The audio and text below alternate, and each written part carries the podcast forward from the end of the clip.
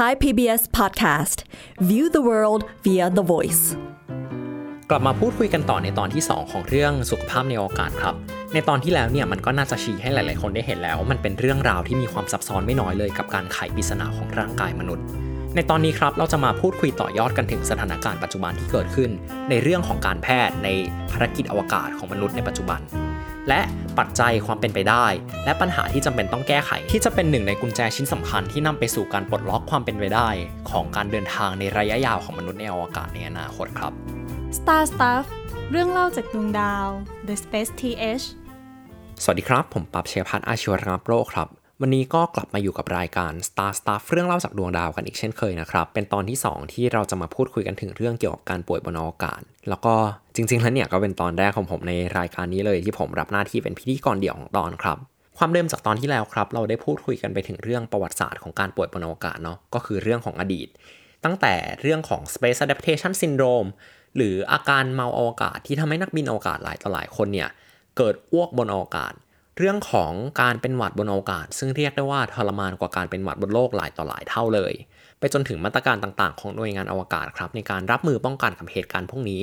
อย่างเช่น เรื่องเกี่ยวกับการกักตัวนักบินอวกาศในช่วงก่อนขึ้นบิน และหลังเสร็จสิ้นภารกิจ และเรื่องที่ดูร้ายแรงและฉุกเฉินขึ้นมาหน่อยครับ ซึ่งเราก็ได้ยกตัวอย่างเคสหนึ่งไปเนาะก็คือเรื่องของนักบินอวกาศคนหนึ่งที่เกิดเป็นริ่มเลือดอุดตัน ที่บริเวณลำคอ ในช่วงระหว่างปฏิบัติภารกิจบนสถานีอวกาศนานาชาติเมื่อช่วงต้นปี 2020 ที่ผ่านมาสำหรับในตอนนี้ครับเราจะข้ามเวลามานิดหนึ่งแล้วก็พูดคุยกันถึงเรื่องปัจจุบันและอนาคตของการแพทย์และเรื่องของสุขภาพบนอวกาศ ก็ตามชื่อของมันเลยครับ ตอนนี้เนี่ยก็จะถูกแบ่งออกเป็น 2 ครึ่งเนาะครึ่งแรกในเรื่องของปัจจุบันเนี่ยเราจะมาพูดคุยกันถึงเรื่องเกี่ยวกับมาตรการทางการแพทย์ที่ถูกใช้ ในภารกิจอวกาศของมนุษย์ในปัจจุบัน ซึ่งหลักๆ แล้วเนี่ยก็คือเรื่องของมาตรการทางการแพทย์ที่ถูกใช้บนสถานีอวกาศนานาชาตินั่นเอง ส่วนในครึ่งหลังครับ เรื่องของอนาคตเนี่ยเราจะมาพูดกันถึงปัจจัยต่างๆ ที่วงการวิจัยและวงการทางการแพทย์พูดถึงศึกษา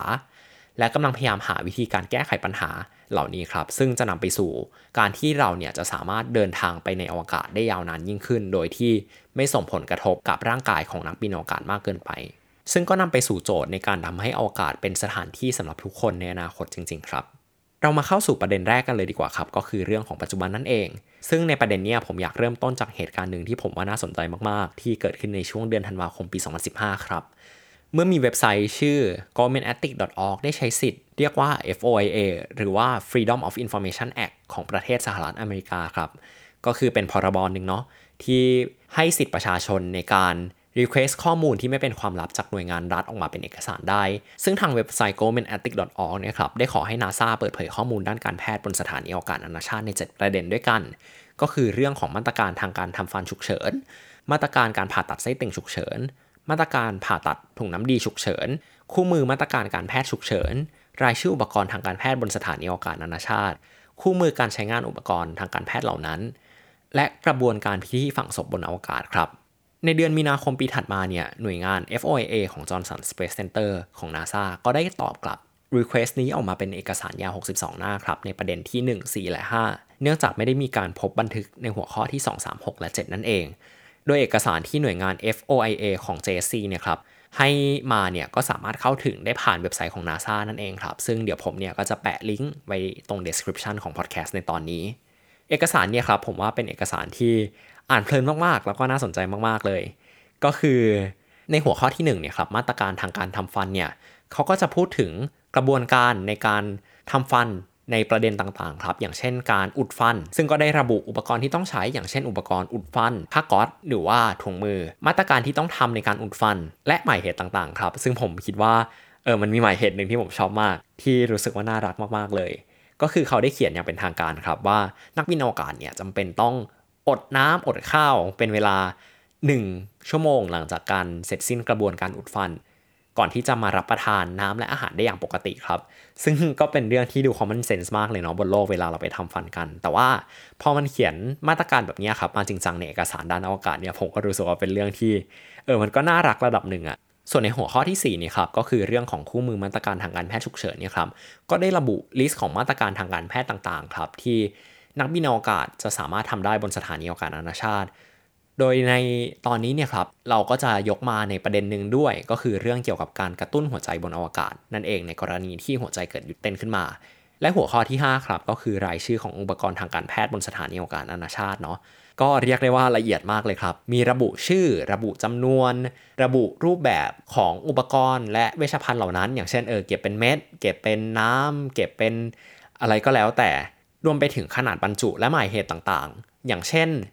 ยาเนี่ยจะสามารถรับประทานได้ไม่เกินกี่วัน หรือว่ารับประทานได้ครั้งละกี่เม็ดอะไรประมาณนี้ครับ แล้วก็ในตอนนี้เนี่ยเราก็จะมาพูดคุยกันอีกเล็กน้อยถึงเรื่องเกี่ยวกับยาบนสถานีอวกาศนานาชาติ อย่างที่เราได้เกริ่นกันไปในตอนที่แล้วเนาะมาตรการทางการแพทย์หนึ่งที่เราอยากยกมาให้คุณผู้ฟัง ได้มาลองฟังกันเนี่ยครับก็คือ มาตรการเมื่อนักบินอวกาศสักคนหนึ่งเนี่ยครับเกิดภาวะที่เรียกว่า sudden cardiac arrest หรือหัวใจหยุดเต้นฉับพลัน หรือสภาวะ ventricular fibrillation หรือ VFib นะครับ ก็คือภาวะที่หัวใจห้องล่างเนี่ยเต้นแผ่วระรัว ซึ่ง 2 ภาวะเนี่ยเป็นภาวะที่อันตรายถึงชีวิตได้เลยครับ หากไม่ได้รับการรักษา โดยมาตรการทั่วไปที่ได้ระบุเอาไว้นะครับ ก็คือนักบินอวกาศคนอื่นเนี่ยจะต้องใช้เครื่องที่เรียกว่า AED ครับ หรือเครื่องกระตุกหัวใจไฟฟ้าแบบอัตโนมัติ ไปแปะนักบินอวกาศคนนั้น เพื่อกระตุ้นหัวใจด้วยไฟฟ้าครับให้กลับมาเต้นเหมือนเดิมได้ แต่ในกรณีที่เครื่อง AED เกิดใช้ไม่ได้นะครับ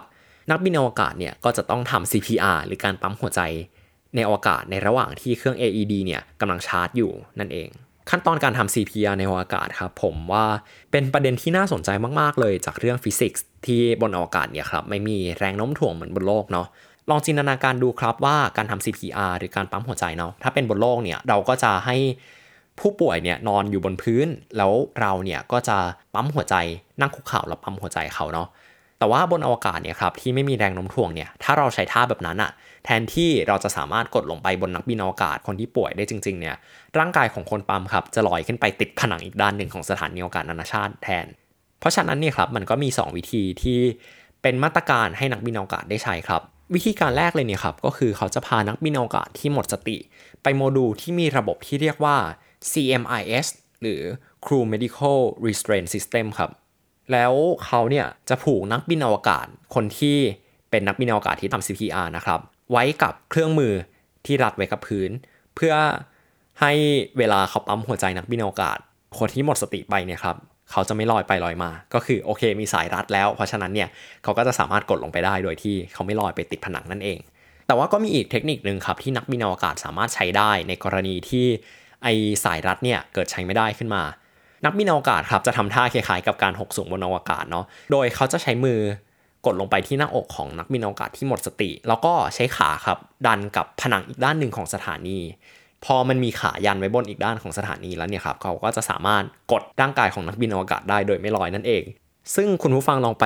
เสิร์ชภาพดูได้ฮะเรียกว่า handstand technique เนาะซึ่งผมรู้สึกว่าเออมันเป็นการเล่นท่ายากมากเลย แล้วก็ดูเหนื่อยมากๆ แน่ๆ แล้วมันก็เป็นอย่างนั้นจริงๆฮะการที่บนอวกาศเนี่ยมีสภาวะที่เรียกว่าเป็นไมโครกราวิตี้เนาะหรือว่าแรงโน้มถ่วงต่ำเนี่ยครับนอกจากจะทำให้นักบินอวกาศเนี่ยลอยไปลอยมาในขณะทำ CPR ถ้าเขาไม่มีวิธีการ ยึดเหนี่ยวตัวที่ดีมากพอ มันยังทำให้นักบินอวกาศเนี่ยครับไม่มีแรงอะไรเลยในการช่วยปั๊มหัวใจครับ อย่างเช่นบนโลกเนี่ยพอมันมีแรงโน้มถ่วงเนาะแรงโน้มถ่วงเนี่ยครับก็จะเหมือนเป็นการช่วยระดับหนึ่งเวลานักบินอวกาศใช้น้ำหนักกดลงไปครับทำให้เหนื่อยน้อยลง แต่บนอวกาศเนี่ยที่มีแรงโน้มถ่วงต่ำมาก มันทำให้นักบินอวกาศต้องออกแรงเยอะมากๆ ในการทำ CPR ครับ สุดท้ายแล้วเนี่ยนักบินอวกาศก็ ถูกประเมินเอาไว้ครับว่าจะไม่สามารถทำ CPR ให้นักบินอวกาศคนอื่น ในช่วงเวลาอย่างยาวนานได้ นานที่สุดเนี่ยครับก็เป็นเวลาแค่ไม่กี่นาทีเท่านั้นเอง เพราะฉะนั้นเนี่ยการทำ CPR บนอวกาศก็เป็นเรื่องใหญ่ระดับหนึ่งเลย แต่ก็เป็นเรื่องที่โชคดีครับที่บนอวกาศเนี่ยยังไม่มีความจำเป็นต้องทำ CPR แบบนั้นบนอวกาศจริง ๆ แล้วก็เรื่องที่น่าสนใจเกี่ยวกับการกู้ชีพบนสถานีอวกาศนานาชาติเนี่ยครับ ยังไม่ได้มีแค่วิธีการปั๊มหัวใจกับการใช้เครื่องช็อตไฟฟ้าเท่านั้นครับ แต่ว่ามันยังมีการใช้ยาบางประเภท ในการรักษาภาวะหัวใจเต้นผิดปกติด้วยครับ ซึ่งโดยส่วนใหญ่แล้วเนี่ยมันก็เป็นยาที่ต้องฉีดเนาะเออในตอนที่เราเราพูดถึงเรื่องเกี่ยวกับการฉีดยาบนอวกาศไปนิดนึง ซึ่งเราก็ไม่ได้ลงรายละเอียดเยอะมาก แต่ว่าในตอนเนี้ยเออเราอยากมาไฮไลท์ ความน่าสนใจอย่างหนึ่งของการฉีดยาบนอวกาศครับ เพราะว่าการฉีดยาบนอวกาศเนี่ยมันจะยากกว่าบนโลก ในประเด็นหนึ่งเพราะของเหลวในเข็มฉีดยาเนี่ยครับมันจะลอยไปลอยมาเนาะไม่เหมือนบนโลกที่ มันจะอยู่นิ่งจากแรงโน้มถ่วง เพราะฉะนั้นนี่ฮะถ้าฉีดยาเข้าไปดื้อๆเลยเนี่ย มันก็มีโอกาสครับที่จะฉีดอากาศเข้าไปด้วย ซึ่งจะทำให้เกิดภาวะเรียกว่า air embolism หรือการเกิดฟองอากาศในเส้นเลือดครับ ซึ่งจะทำให้เกิดการอุดตันของเส้นเลือด และทีเนี้ยพอมันเกิดฟองอากาศในเส้นเลือดเนี่ยครับมันก็ยากมากๆเลยที่จะทำให้ฟองเนี่ยมันแตก ก็เรียกได้ว่ามันน่าจะเละเทะกันระดับหนึ่งเลยก็ว่าได้ เพราะฉะนั้นครับมันก็เลยมีการคิดค้นฟิลเตอร์หนึ่งครับ เรียกว่า air bubble filter ในการกรองอากาศเวลาฉีดยาขึ้นมานั่นเอง ก็แค่มาตรการเดียวครับ ก็น่าจะเห็นแล้วเนาะว่ามันมีรายละเอียดที่แตกต่างจากบนโลกเยอะมากๆเลย นั่นทำให้มันต้องมีเทคนิคใหม่ๆ ถูกคิดค้นขึ้นมา มีการทดลองต่างๆ รวมไปถึงการประดิษฐ์อุปกรณ์ใหม่ๆ ในการที่จะรับมือกับสภาวะพวกนี้ครับ แล้วก็ลองคิดดูครับว่าการกู้ชีพเนี่ยจริงๆเราก็เป็นแค่ส่วนเล็ก ๆ ส่วนเดียว ของมาตรการทางการแพทย์ทั้งหมดที่นักบินอวกาศควรรู้ไว้ในกรณีฉุกเฉินเนาะจริงๆแล้วมันยังมีเรื่องอีกเยอะมากเลยอะซึ่ง เออแค่อย่างเดียวมันก็ยุ่งยากระดับนี้แล้ว ลองจินตนาการดูครับว่า ถ้าเราเอาทุกเรื่องมารวมกันเนี่ย มันจะมีเรื่องที่ซับซ้อนมากขนาดไหน นั่นก็เป็นสาเหตุครับว่าทำไมในปัจจุบันมันถึงมีฟิลการศึกษาที่มาสนใจเรื่องเรื่องนี้เป็นพิเศษนั่นเอง โอเคครับ เรื่องต่อไปที่จะมาพูดถึงกันเนี่ยก็คือเรื่องของอุปกรณ์ทางการแพทย์บนอวกาศนั่นเอง มันมีภาพภาพหนึ่งครับที่ผมชอบมากเลย เป็นภาพของนักบินอวกาศคนหนึ่งครับ ที่ถือกล่อง 3 กล่องอยู่ กล่องหนึ่งเป็นกล่องสีฟ้า กล่องหนึ่งเป็นกล่องสีแดง แล้วก็อีกกล่องเป็นกล่องสีน้ำตาลเล็กๆครับกล่องสีฟ้าและกล่องสีแดงเนี่ยครับก็เป็นชุดปฐมพยาบาลนะครับส่วนกล่องสีน้ำตาลเนี่ยก็คือเครื่อง AED นั่นเอง ทีนี้ไอความน่าสนใจของกล่องกล่องนี้ครับก็คือเรื่องเกี่ยวกับการเลือกสรรยาที่จำเป็นต้องอยู่ในกล่องนั่นเอง เพราะว่าเราไม่สามารถพกยาทุกตัวบนโลกเนี่ยไปให้นักบินอวกาศใช้ได้อย่างเหลือๆบนสถานีอวกาศเนาะเพราะมันมีเรื่องของปัจจัยสถานที่เก็บ เรื่องของการส่งและเรื่องอื่นๆอีกมากมาย เพราะฉะนั้นเนี่ยครับการที่เราจะส่งกล่อง 2 กล่องเนี่ยขึ้นไปบนสถานีอวกาศนานาชาติ มันถูกคิดมาอย่างระมัดระวังครับว่าเราจะต้องส่งยาอะไรขึ้นไปบ้างทำให้นาซาเนี่ยครับก็ได้มีเจ้าหน้าที่เฉพาะทางที่มาดูเกี่ยวกับเรื่องนี้โดยเฉพาะเลย แต่ปัญหามันก็ยังไม่ได้จบอยู่แค่การเลือกสัญญาแล้วส่งขึ้นไปครับ เพราะว่าเราได้ค้นพบว่ายาที่ส่งขึ้นไปบนอวกาศเนี่ยครับจะหมดประสิทธิภาพเร็วกว่าบนโลก ด้วยหลายปัจจัยมากๆครับ ทั้งเรื่องของ radiation เรื่องของ microgravity หรือแม้แต่การสั่นสะเทือนระหว่างการจัดส่งครับ นั่นทำให้ยาบนอวกาศเนี่ยจำเป็นต้องถูกเปลี่ยนทุก 6 เดือน ซึ่งพอพูดกันถึงใน context ของสถานีอวกาศนานาชาติเนี่ยครับ มันก็ดูอาจจะไม่ได้ซีเรียสอะไรมากเนาะ เพราะแบบ การเดินทางระหว่างโลกกับสถานีอวกาศนานาชาติเนี่ยครับมันก็ไม่ได้ยาวนานและไกลขนาดนั้นเออเราก็ส่ง supply ขึ้นไปได้เรื่อยๆ แต่ลองคิดดูครับในอนาคตเนี่ยที่เราอยากจะเดินทางไปไกลมากกว่าวงโคจรของโลก ไปตั้งรกรากบนดวงจันทร์หรือว่าบนดาวดวงอื่น อย่างเช่นดาวอังคารเนี่ยครับระยะเวลาของภารกิจเนี่ยมันนานกว่า 6 เดือนแน่ ๆ อย่างเช่นการเดินทางไปดาวอังคารเนี่ยมันก็กินระยะเวลาเกือบปีแล้ว โดยที่เราก็แน่นอนว่าไม่สามารถส่ง supply ตามไประหว่างทางได้เนาะ มันทำให้เกิดเป็นโจทย์โจทย์หนึ่งครับในวงการการแพทย์ในการที่ทุกวันเนี้เขาจะพยายามคิดค้นยาที่ไม่ต้องเปลี่ยนทุก 6 เดือน นั่นเองก็เป็นโจทย์ใหญ่โจทย์หนึ่งมากๆเลยเนาะก็นี่ก็คือภาพรวมของมาตรการทางการแพทย์ที่เกิดขึ้นในภารกิจอวกาศของมนุษย์ในปัจจุบันนั่นเองครับ ทั้งเรื่องของกระบวนการการปฏิบัติการทางการแพทย์เนาะรวมไปถึงเรื่องของอุปกรณ์และเวชภัณฑ์ต่างๆ เรื่องของปัจจัยต่างๆ ที่แตกต่างจากบนโลกไป ทีนี้ครับมาพูดคุยกันถึงครึ่งหลังบ้างก็คือเรื่องของความเป็นไปได้และเรื่องของปัจจัยต่างๆ ที่เราจะต้องคอนเซิร์นกันในการเดินทางสู่อวกาศในอนาคตนะครับ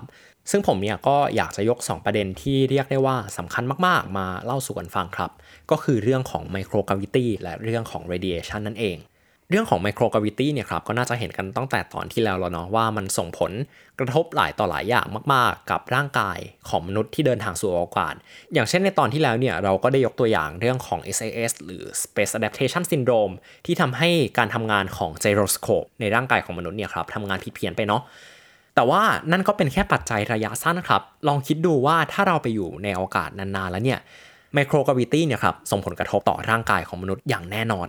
ซึ่งผมขอยกตัวอย่างใน 3 ประเด็นหลักๆ ด้วยกันครับ ประเด็นแรกเนี่ยก็คือเรื่องเกี่ยวกับระบบกล้ามเนื้อและกระดูก เรื่องที่ 2 ก็คือเรื่องเกี่ยวกับระบบไหลเวียนโลหิต และเรื่องที่3เนี่ยครับก็คือเรื่องเกี่ยวกับสภาวะร่างกายและการควบคุมตัวเนาะ ในประเด็นเรื่องกล้ามเนื้อและกระดูกเนี่ยครับ คุณผู้ฟังหลายคนก็อาจจะเคยเห็นเนาะภาพของนักบินอวกาศ หลายคนที่เดินทางกลับมาบนโลกเนี่ยครับ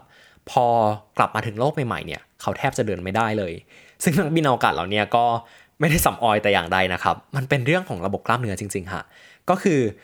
เวลาเราอยู่บนโลกแล้วเนี่ยการที่โลกของเรามีแรงโน้มถ่วงเนี่ยครับมันเหมือนทำให้กล้ามเนื้อของเราต้องออกกำลังกายอยู่ตลอดเวลา เพราะมันจะมีแรงที่กดลงมาที่ร่างกายของเราเนาะ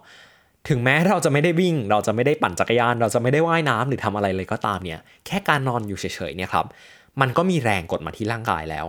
แต่บนสถานีอวกาศนานาชาติเนี่ยครับหรือบนอวกาศโดยรวมเนี่ยที่เป็นสภาวะไมโครกราวิตี้เนี่ยครับ มันไม่ได้มีแรงพวกนี้ที่มากระทำต่อกล้ามเนื้อเยอะขนาดนั้นครับพอกล้ามเนื้อมันไม่ได้ถูกแรงโน้มถ่วงกดที่ทำให้กล้ามเนื้อเนี่ยรักษาสภาพไว้ มันก็ทำให้กล้ามเนื้ออ่อนแรงและรีบลงอย่างแน่นอนครับ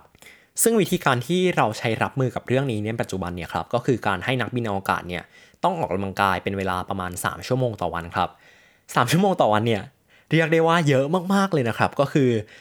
วิ่งฮาฟมาราธอนได้แล้วอะเราก็แบบเออ ยิ่งกว่าวิ่งฮาฟมาราธอนทุกวันอะมันเยอะมากๆแต่ขนาดเดียวกันนะครับมันก็ยังไม่ได้ทำให้นักบินอวกาศเนี่ยสามารถรักษามวลกล้ามเนื้อของตัวเอง ไว้ได้ทั้งหมด มันก็เลยเป็นที่มาของสาเหตุว่าทำไมนักบินอวกาศแทบจะเดินไม่ได้ตอนกลับมาถึงบนโลกนั่นเองทีนี้ครับจริง ๆแล้วเนี่ยส่วนใหญ่นักบินอวกาศจะขึ้นไปปฏิบัติหน้าที่บนสถานีอวกาศนานาชาติ เพียงแค่ประมาณครึ่งปีถึง 1 ปีเท่านั้นเอง ยังส่งผลกระทบต่อร่างกายได้ขนาดนี้ แต่ลองคิดดูครับ ถ้าเราอยากออกแบบภารกิจให้นานขึ้นกว่านี้มันส่งผลกระทบเยอะกว่านี้แน่ ๆในปัจจุบันเนี่ยครับมันก็เลยมีการพยายามคิด solution หลาย ๆ อย่างขึ้นมา ซึ่งข้อเสนอหนึ่งที่ผมชอบมาก ๆ เลยเนี่ยครับที่กำลังมีการศึกษาวิจัยกันอยู่ ก็คือการให้นักบินอวกาศเนี่ยใส่ bodysuit ครับซึ่งจะกระตุ้นไฟฟ้าสู่ส่วนต่าง ๆ ของร่างกายมนุษย์ครับ ซึ่งการกระตุ้นไฟฟ้าเนี่ยมันก็จะเหมือนเป็นการทำให้กล้ามเนื้อเนาะได้ถูกกระตุ้นอ่าแล้วก็อาจจะทำให้เรารักษามวลกล้ามเนื้อได้มากยิ่งขึ้นครับ ก็น่าติดตามกันต่อไปว่าจะเป็นยังไงต่อ ทีนี้ครับพอจบเรื่องของกล้ามเนื้อเนาะก็มาดูเรื่องของกระดูกบ้าง ซึ่งก็แน่นอนครับว่า การจัดการกับปัญหาเรื่องกระดูกเนี่ยก็ยากกว่าการจัดการกับปัญหาเรื่องกล้ามเนื้อเนาะทีเนี้ยมันมีเคสหนึ่งฮะที่ผมรู้สึกว่าเป็นเรื่องที่น่า concern มากๆในอนาคต คือการที่เราไปตั้งรกรากบนดวงจันทร์หรือดาวอังคารเนี่ยครับมันทำให้เราต้อง expose กับสภาวะนี้เป็นเวลานาน และคนที่อยู่กับสภาวะนี้นานๆเนี่ยครับมันย่อมทำให้ร่างกาย เปลี่ยนไปมาก ๆ แน่ ๆ อย่างเช่นบนดาวอังคารนะครับ ก็มีแรงโน้มถ่วงเพียงแค่ประมาณ 37%ของบนโลกนั่นเอง ซึ่งถึงแม้มันจะดีกว่าบนอวกาศ ซึ่งเป็นสภาวะไมโครกราวิตี้แบบแทบไม่มีแรงโน้มถ่วงเลยเนี่ย มันก็ยังเรียกได้ว่าน้อยกว่าบนโลก เป็นจำนวนที่ค่อนข้างมากระดับหนึ่งเหมือนกันครับ เพราะฉะนั้นการที่เราไปอยู่บนดวงจันทร์หรือดาวอังคารนานๆเนี่ย โดยที่ไม่ได้มีมาตรการอะไรในการพยายามรักษา รื่องของมวลกระดูกและเรื่องของมวลกล้ามเนื้อไว้เลยอะครับเวลาพวกเขาเหล่านี้ถ้าจะเดินทางมาที่โลกเนี่ยมันเป็นปัญหาอย่างแน่นอน กับร่างกายที่อาจจะปรับตัวกับสภาวะเหล่านั้นไปแล้ว และกลับมาบนโลก ในสภาวะที่ไม่เคยชินที่เขาต้องมา รับแรงกดจากแรงโน้มถ่วง หลายต่อหลายเท่าของสภาวะที่เขาอยู่บนดวงจันทร์หรือดาวอังคารนั่นเองครับ แล้วก็ทีนี้ครับถ้าเราพูดกันแล้วเนี่ยว่าเราอยากให้ดวงจันทร์และดาวอังคารกลายเป็นถิ่นฐานใหม่ของมนุษย์จริงๆเนี่ยครับ ลองคิดดูถึงเด็กที่เกิดมาบนดวงจันทร์และดาวอังคารนะครับ มันย่อมส่งผลต่อการพัฒนาการของมวลกระดูก และมวลกล้ามเนื้อของเขาอย่างแน่นอนครับ ซึ่งเมื่อแรงโน้มถ่วงเนี่ยมากดร่างกายของเด็กพวกนี้ครับน้อยกว่าบนโลกเยอะมากๆ มันอาจจะเรียกได้ว่าทำให้เด็กพวกนี้ครับ อาจจะไม่สามารถต้านทานกับแรงโน้มถ่วงบนโลกได้ ซึ่งมันก็อาจจะเป็นปัญหามากๆ ถ้าเขาอยากเดินทางกลับมาที่โลกนะครับ ทีนี้ครับพอจบประเด็นเรื่องของกระดูกและกล้ามเนื้อแล้วเนี่ยประเด็นที่เราจะมาพูดถึงกันต่อก็คือเรื่องของระบบไหลเวียนโลหิต ซึ่งผมอยากยกตัวอย่างแบบนี้ครับ ไม่แน่ใจว่าหลายคนเคยสังเกตไหมว่า ภาพถ่ายหรือวิดีโอของนักบินอวกาศบนอวกาศเนี่ยเขาจะมีหน้าที่เรียกได้ว่าค่อนข้างแดงตลอดเวลาเลย ก็คือนักบินอวกาศพวกนี้ครับไม่ได้เขินอะไรอยู่เนาะแต่ว่า สภาวะแรงโน้มถ่วงต่ำเนี่ยครับนอกจากมันจะไปส่งผลกับเรื่องกระดูกเรื่องของกล้ามเนื้อแล้วเนี่ยมันยังทำให้ระบบไหลเวียนโลหิตเนี่ยทำงานอย่างผิดเพี้ยนไปด้วย เพราะบนโลกเนี่ยครับแรงโน้มถ่วงเนี่ยมันทำให้ระบบไหลเวียนโลหิตเนี่ยมันหมุนเวียนอย่างที่ควรจะเป็น แต่พอเราอยู่ในสภาวะแรงโน้มถ่วงต่ำแล้วเนี่ยฮะมันทำให้ระบบไหลเวียนโลหิตเนี่ยครับมันทำงานแบบมั่วๆซั่วๆหรือผิดปกติไปนั่นเอง แล้วก็พี่กอล์ฟที่เราพูดกันไปถึงในตอนที่แล้วเนี่ยครับเขาชอบยกประโยคหนึ่งขึ้นมามากๆ ซึ่งผมรู้สึกว่าน่าสนใจมากๆ คือ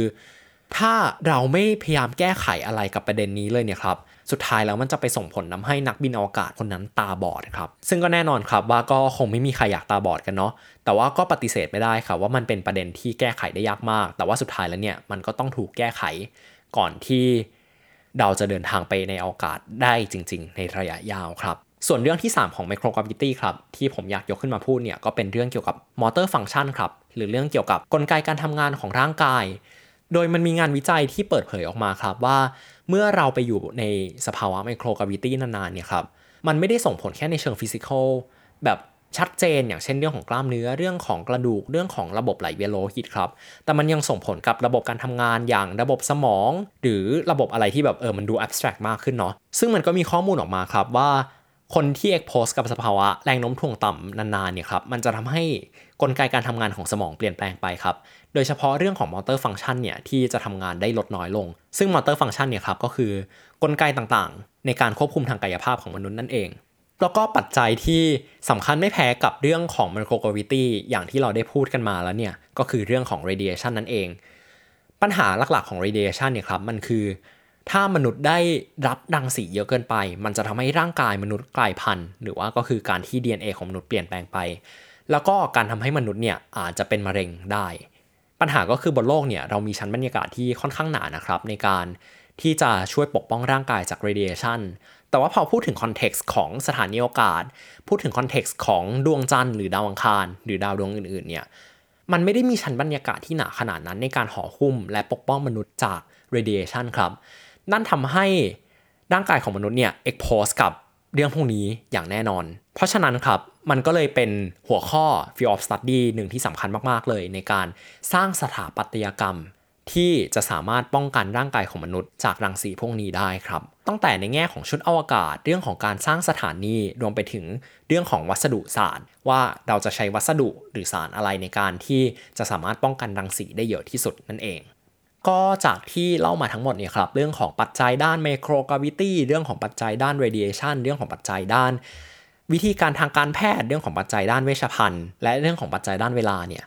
มันก็น่าจะทำให้เราได้เห็นภาพมากขึ้นแล้วนะครับ ว่าทำไมการไปอวกาศเนี่ยมันไม่ได้จบแค่ปัญหาทางวิศวกรรม อย่างการสร้างยานอวกาศ การใช้เชื้อเพลิง หรือปัจจัยที่เกี่ยวข้องกับด้านนี้นะครับ แต่ว่ามันยังมีปัจจัยที่อาจจะเรียกได้ว่าค่อนข้างแทบจะเรื่องมากมากกว่าก็คือ เรื่องของมนุษย์นี่เองแหละ ที่ในหลายครั้งเนี่ยครับมันไม่สามารถแก้ไขได้ด้วยสมการฟิสิกส์ทางตรงๆเนาะอย่างเรื่องของกลศาสตร์วงโคจร แต่ว่าการศึกษาด้านการแพทย์และการศึกษาชีววิทยาเนี่ยครับส่วนใหญ่มันจะมีลักษณะที่ค่อนข้างเป็นเคส by เคสมากๆ เพราะฉะนั้นมันเป็นเรื่องที่ต้องถูกพัฒนากันไปต่ออีกยาวนานมากๆ แล้วก็มันก็เปิดความเป็นไปได้หนึ่งครับของหัวข้อที่เราอาจจะมา เล่าสู่กันฟังในอนาคตอีก นั่นก็คือเรื่องของแนวทางแนวคิดหนึ่งที่มีหลายคนเนี่ยอยากนำมาใช้ในการแก้ไขปัญหาเหล่านี้ คือเรื่องของพันธุวิศวกรรมหรือ genetic engineering นั่นเอง ถ้าใครรู้จักกับผมหรือว่าพี่เติ้ลเป็นการส่วนตัวเนี่ยครับก็อาจจะได้ยินเราเมนชั่นถึงหนังสือเล่มหนึ่งบ่อยมากๆ ชื่อ Life 3.0เนาะของคุณ Max Tegmark ที่เป็น professor อยู่ที่ MIT ที่แบบพูดถึงเรื่องเกี่ยวกับวิวัฒนาการขั้นต่อไปของมนุษย์ ที่เขาเชื่อว่า genetic engineering หรือว่าการพัฒนาการอะไรเรื่องแบบนี้เนี่ยครับมันจะนำไปสู่การแก้ไขปัญหาเรื่องโลก รวมไปถึงการเดินทางข้ามอวกาศในอนาคตนั่นเองสำหรับในตอนนี้ครับ ขอจบแต่เพียงเท่านี้ครับ ไว้เจอกันใหม่ในตอนหน้านะครับ ผมปั๊บ ชยภัทร อาชีวระงับโรค ขอลาคุณผู้ฟังไปก่อนสำหรับตอนนี้สวัสดีครับ Star Stuff เรื่องเล่าจากดวงดาว The Space TH